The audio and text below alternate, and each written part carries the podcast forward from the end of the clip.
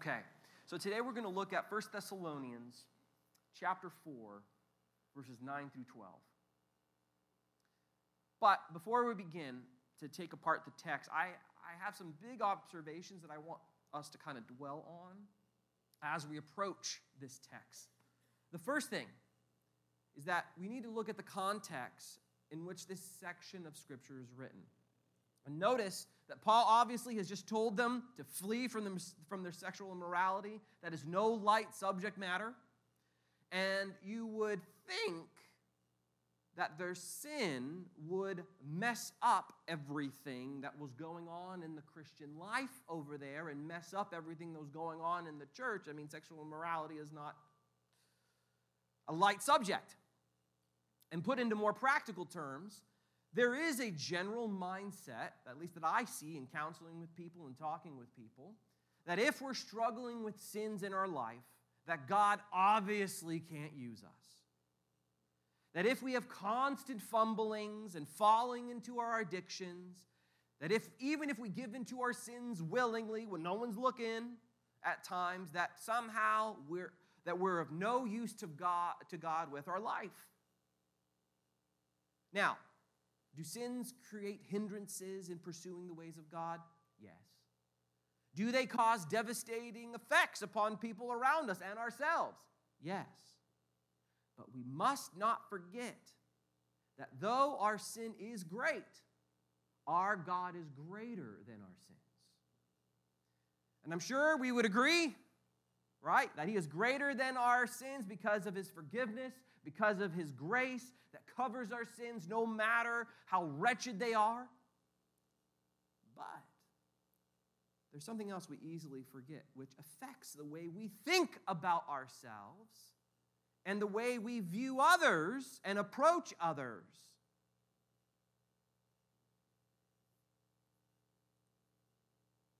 We forget that God is greater than our sins, meaning that He can still work within us and work His wonders in the people around us despite our sins. He's greater than our sins. and I bring this up because we very easily become defeated by our sin in our life and we feel miserable with our known sins that keep popping up, and we shouldn't. For God is always doing things within us and amongst us, as we'll see from this text. Or another way of looking at this from a different angle is that when we see others Christians, when we see other Christians sin, and, they, and we see how they constantly fall into them, we sometimes have a narrow view of only seeing their sins and the effects of their sins, but completely ignore and pay no attention to the workings that God is doing within them amongst or amongst other people despite their sins. We want to ignore that part. And in fact, sometimes we are afraid of pointing out the workings of God in them because we think that somehow that maybe we'll end up affirming their sin and then they won't repent of it because they'll think that, well, God is doing a good work within me anyway, so why do I need to stop that sin? But that's so far from the truth. Because in reality, pointing out God's glorious work in them will actually and should motivate them to flee from their sin because God is working in them and has not abandoned them because of their sin. It's His grace that motivates people, not His law. Because it's all finished for us in Christ by faith in Him alone. So, our title, to then, uh, our title today then is simple but it's the truth that we need to remember always in our dealings with people and ourselves. When you look in the mirror, when you go outside, you turn on the TV, we need to remember this. God's grace is greater than our sin. So we're going to look at the text and see how we can be encouraged in the Lord and his grace. Paul says at the beginning of verse 9, chapter 4, he says, Now concerning brotherly love, you have no need for anyone to write to you for you yourselves have been taught by God to love one another. Now, this statement really is it's a striking one. Because again, looking at what just preceded it, he just addressed their sexual immorality amongst them. So even with this nasty sin in their life, rather than just leave them there to be burdened in their guilt and shame, saying, Well, you better clean yourself up. You better get your act together. I'm so disappointed in you, church. I just, I preached the gospel. You said you love Jesus, and now you're doing this. What's wrong with you? Instead of saying that and leaving them in their sin, Paul comes in and reveals how powerful the gospel is in their life and how truly the power of sin has lost control over them. By saying, by saying this, by saying, even though you have weakness in your life, big, nasty, wretched weakness, that's obviously seen, God's power is still working in you, and that also can be seen. This gospel is good news. And he says the God's power can be seen in your life because of your love for each other. So much so that I need not to write and bring out this love of God within you because you yourselves have been taught by God to love one another. Meaning, more specifically, even though you have major issues in your life and it can be seen, you know it's wrong, you are still on the path by faith in Jesus and you're paying attention to God's love that has been poured into your heart. Even if it's little, I could see it, I know it's there. As it says in Romans chapter 5 5. God's love has been poured into our hearts through the Holy Spirit who has been given to us. Paul, here in our text, is saying, You are already in the process of hearing or listening to God's direction of his love in your life. And I can see it. And I can see it because of how you're loving each other as a family. Because that's what the word love essentially is getting at here in verse 9. He's pointing to a family type of love. So even with all their sin, there still was this deep loving bond that shined bright amongst them that even Paul himself had to comment on. And he can't and he couldn't deny it. Even with all their struggles, they were moving forward, at least in this aspect. But though their sin was great, God's grace is great. Because notice, Paul here builds upon this. And he says in verse 11, I'm sorry, verse 10, for that indeed is what you are doing to all the brothers throughout Macedonia. Meaning that this family love mindset that was happening amongst them was also being carried out to other Christians around their city and beyond. For they saw all Christians as their family and welcomed them as a family. So I'm going to get real here for a moment. If you have faith in Christ, okay, know this. Your sin, whatever you're struggling with, that does not define you anymore. Your sin, even though you're struggling with it, does not have a hold upon you anymore. For God is the one who defines you now, He defines who you are. God is the one who is directing your life now and is teaching you, not your sin. For, the, for this is the promise of the gospel, as John chapter 6, verse 45 says, and we'll have it on the screen. John 6, 45 says, It is written in the prophets, and they will all be taught by God. That's you. Everyone who has heard and learned from the Father comes to me. Coming to Him is learning about Him.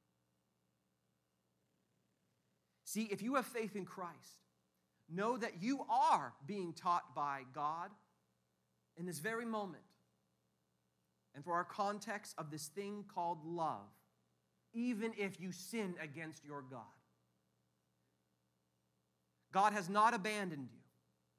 But because of Jesus and his works upon your behalf, God is teaching you. And the only thing that we have to do, we love doing, right? We want to do, tell me what to do. Listen by faith. That's it. Don't ignore him because of your sin. Just listen and listen. You and I just have to start paying more attention to the Lord and his gospel of grace rather than get caught up in our sins. Stop being so defeated. Stop making your sin so great, greater than God. Just say, No, my God is greater than my sin. Knowing that his gospel here, it, the, the gospel of the grace of God is powerful. It's powerful.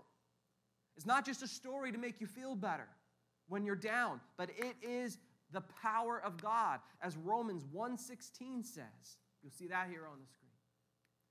For I am not ashamed of the gospel. Why? Because for it is the power of God for salvation to everyone who believes. Not who does, but just believes. To the Jew first and also to the Greek. For again, God is now teaching us. He is guiding us. He is directing us. He is changing us. And He is empowering us. This is the promise that God has made to us now that we have faith in Christ, that will not be taken away. Just as it says in Isaiah 54, verse 13. This concept of being taught by God comes all over the place. All your children, that's you shall be taught by the Lord, and great shall be the peace of your children. The peace of knowing that the Lord is with you. Or again, it says in Jeremiah 31, verse 33. But this is the covenant that I will, this is God speaking, that I will make with the house of Israel after those days, declares the Lord. I will put my law within them, and I will write it upon their hearts, and I will be their God, and they shall be my people. What do you do in that whole situation? Nothing. You just believe. And Paul was making it clear that God was doing this very thing within them and that they were listening. He didn't have to remind them, they, he was just like, You're, you're doing it. Now, even with this, all, with this awesome praise of Paul's words towards them in the Lord and his workings of love within them, which they were following, you might think that maybe they hit the fullness of what family love looks like. But that's never the case. Christians never hit a point of perfection in anything while alive here on this earth. Your glory, your perfection will happen once you die and you're in heaven. But until then, you're going to have sin all the way. You'll always be falling short. But that's why Jesus was perfect for us. Anyway, so Paul says then at the end of verse 10, but we urge you, brothers, to do this more and more. Meaning, even they, with all this praise, had room to grow in love. Room to let the Lord teach them how to grow more and more and more in what they were doing already. Which, guess what? Means that you and I have room and are encouraged to grow more in love. We are encouraged to listen to our Lord in how He wants us to grow in His love more and more towards each other and other Christians that are out in the world. The key is even if we are struggling with our own sins, guess what? Big sins in their life, big sins in your life. But guess what? Because of this, we can still grow in loving each other as a family. We can always be more loving, even with those sins. And we'll never hit the end of growing in love here upon this earth. We'll never say, because you, you may think, well, I do pretty good. You can never say, I have hit my max of love and I can give no more. Not while you're living. I mean, when I see you in the grave, then okay, they hit their max. Until then, you haven't hit anything. I mean, the Lord Jesus is the great example of what love looks like, especially towards the church. He is the very definition of love. If you don't believe me, as he stated this in John 13 34. A new commandment I give to you that you love one another. Oh, okay. Well, how? Just as I loved you. Wow, okay. You also then are to love one. Can you ever say you loved exactly like Jesus has loved anyone? No. If you do, we have I have counseling sessions if you want to come talk, we can talk. We always learn to grow and love like Jesus more and more in everything and with each other. And here's the thing through faith in Christ, He can empower you to do so with every person in this church with, and with the other Christians around you. You can grow in loving them all like family not just the ones you happen to like. You can love people and not like them. We forget that. We think because we don't like them, then we can't love them. No. But I have to stress this.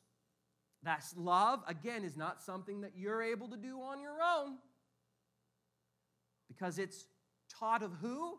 It's taught of the Lord. You have to look and rely upon Him to bring out this love through faith in Christ alone. You know what that means? It means saying, Christ, help me love more. Think of someone you're having a hard time loving. Think of someone you don't like. Think of someone who you just can't stand and maybe you purposely didn't sit by this morning. You're like, oh, shoot. what you say is, Lord, help me love them. Help me love them because they are not loving me back, but help me not expect the love back, just to give It all comes down to looking by faith to Jesus, really, for anything in the Christian life. And for our current context, look and rely upon Jesus on how to grow in love. You know, you may have even in your relationships with maybe your spouse, maybe with your kids, maybe with some family member. Ask the Lord to help you to grow in love. That's the one thing people, they all, everyone turns to like help books and how to. Just ask the Lord to help you learn how to love. Go to Him first, not last. Okay, so, anyways, now here's the wonderful thing Paul doesn't leave us or them in complete dark about what increasing in this love looks like amongst each other or in this world. So he moves on to express what the practical outworkings of Christian love is. And he does this in the next few verses. But I want to be real quick.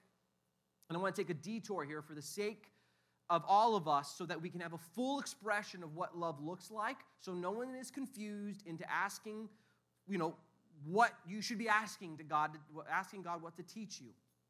So, a great passage to look at that helps define love and things that you can increase in, asking the Lord, help me, is 1 Corinthians chapter 13, verses 4 through 8. When you look at this passage, you'll see love is described here as actions and not just emotions alone. And as with these Thessalonians, their love towards each other and others was summarized essentially by actions because how else could they love people who weren't in their local city?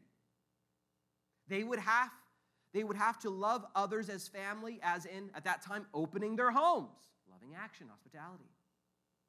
When Christians would pass by, they would be sending financial help to those in need, and they, they did. They would help, have to serve and help people with their issues, pray with others, actions. Though emotions were part of that, that was not what essentially what Paul was praising them for in the Lord when he says, You're loving people across Macedonia. So let's read 1 Corinthians 13, 4 through 8, just to make sure there's no confusion as to what real love looks like and to see how the Lord can teach you and I, me, how to increase in loving actions towards each other and the Christians around us. 1 Corinthians 13, 4 through 8 says this Love is patient and kind. Love does not envy or boast.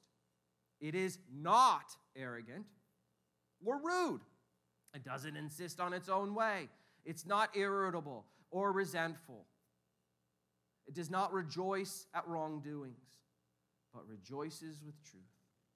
Love bears all things, believes all things, hopes all things, endures all things. Love never ends. You never hit your max. So, with that in mind, let's come back to the text and look at what Paul is directly wanting to see them grow more in, in this outworking of love, which we too can grow more in. Paul says in verse 11, and to aspire to live quietly and to mind your own affairs. And here Paul becomes quite honest, quite practical with the outworking of love and, and the life of the church. For when Paul says here, real quick, uh, to live quietly, he's not saying you can't be outgoing. And he's not saying you can't have a loud voice. I know some of you are like, whew. But rather, Paul is saying to pursue ambitiously a life that does not call attention to yourself. Or even more bluntly, don't live to make life about you. For a life of love, as we read before, does not place oneself in front of others, but places others above self. And more specifically, a life that is empowered by the love of God, that's relying upon Him and learning from Him, will draw attention to Jesus more than attention to self. A quiet life is one that wants to make Jesus known above all else, above all things, above politics, above sports, above hobbies, above your own children. Living quietly means that we will have contentment in our life because our life is not about validating who we are in front of people. It's not about proving your worth to the people around us. Our life isn't about fulfilling our desires, but the Lord's desires for us. Which is what? Trusting Him, following Him, seeking Him, making much of Him. Or as John the Baptist said in regards to Christ in John chapter 3, verse 30. He says this. You can put it on the screen. He must increase, but I must decrease. Remember that when you're in an argument. Who be right? Doesn't matter who's right. What matters is what will glorify Christ. That's what matters. Not about being right. Because you can be right and still evil. You can be right and still a jerk. So, Paul is basically encouraging them to remember that everything now is about Jesus, not you. It's all about God's glory, not yours. So, continue more and more in letting God's love melt your pride, abolish your self centeredness, so he can be known and seen through it all. What's going to glorify him? That's what he's getting at here. For the gospel has called you to freedom from such things and will release you from such things as you focus on. It. And then when he says, and to mind your own affairs, Paul is not saying that you can't look for ways to help people in need. He's not even saying that you can't point out other people's sins in their life so that they should repent of them.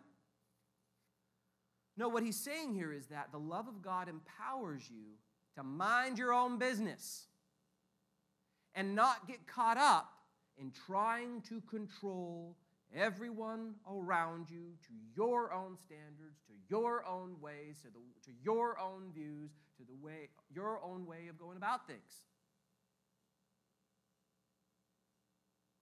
Love does not make people conform to your ways. Does not, Love does not make people conform to your personal likes. It's things that have nothing to do with following Jesus. Or be more to the point, love does not become so critical of everyone by pointing out their flaws.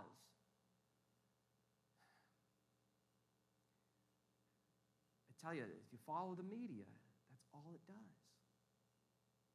And then that carries to us. And then we look at each other and we just want to point out everyone's flaws.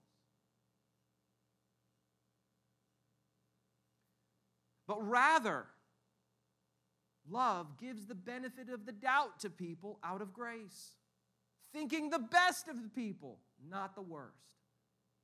Start a important conversation like that, thinking the best rather than the worst. See what happens. And this love empowers us then to be gracious with people when we don't understand exactly what's going on with them or why they're doing what they're doing. We think it's so dumb, but let's just give some grace here. Let's find out. Let's find the reasoning. Because guess what? You're not all knowing, so you probably don't know why they did what they did. But, anyways, for the love of God reminds us that just as God is dealing with us personally out of grace, you, you do a lot of bad things against Him, but He deals with you out of grace. He is also dealing with others personally out of grace.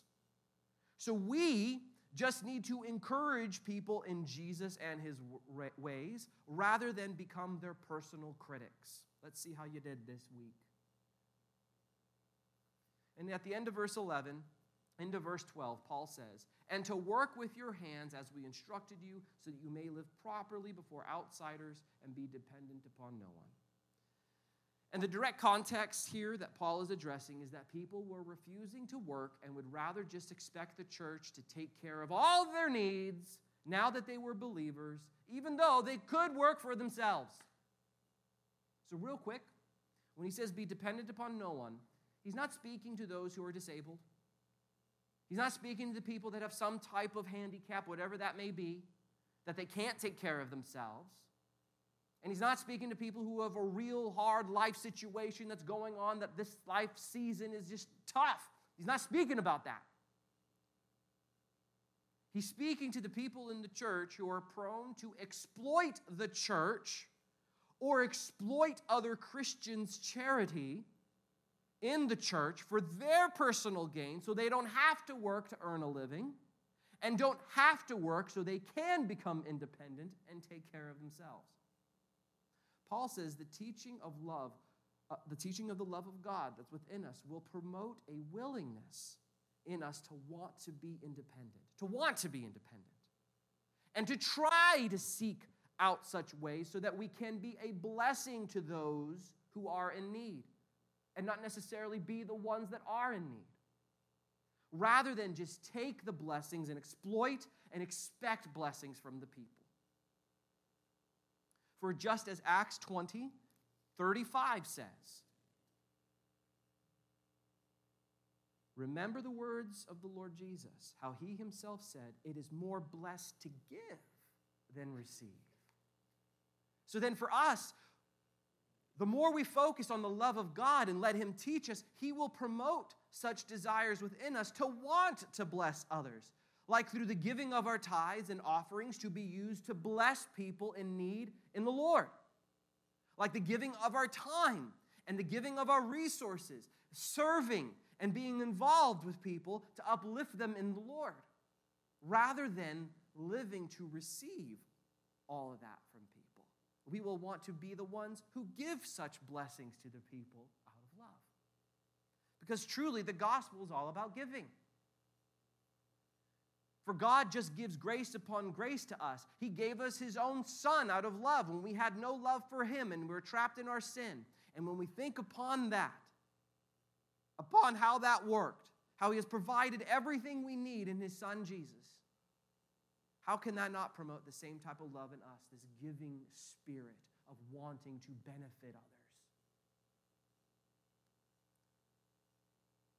So now, looking back at the text, then, when Paul says, so that you may walk properly before outsiders, we've now come back to what I have spoken about earlier, or in the beginning. That God's grace is greater than our sin. And by revealing how God's grace is working within us, despite our sin, this will empower us to want to repent of our sin and live out a gratitude to God by following his ways. And, what, and that is what Paul is getting at here when he says that you may walk properly. As we listen to God's love, it should empower us to turn from our sinful ways, just as the sins that he has listed. For though the gospel power, right, can break through any hindrance of sin in, in, that we have in our life, we need not try to add to those hindrances willingly, but should do whatever it takes to live according to the ways of God out of gratitude for what he has done for us.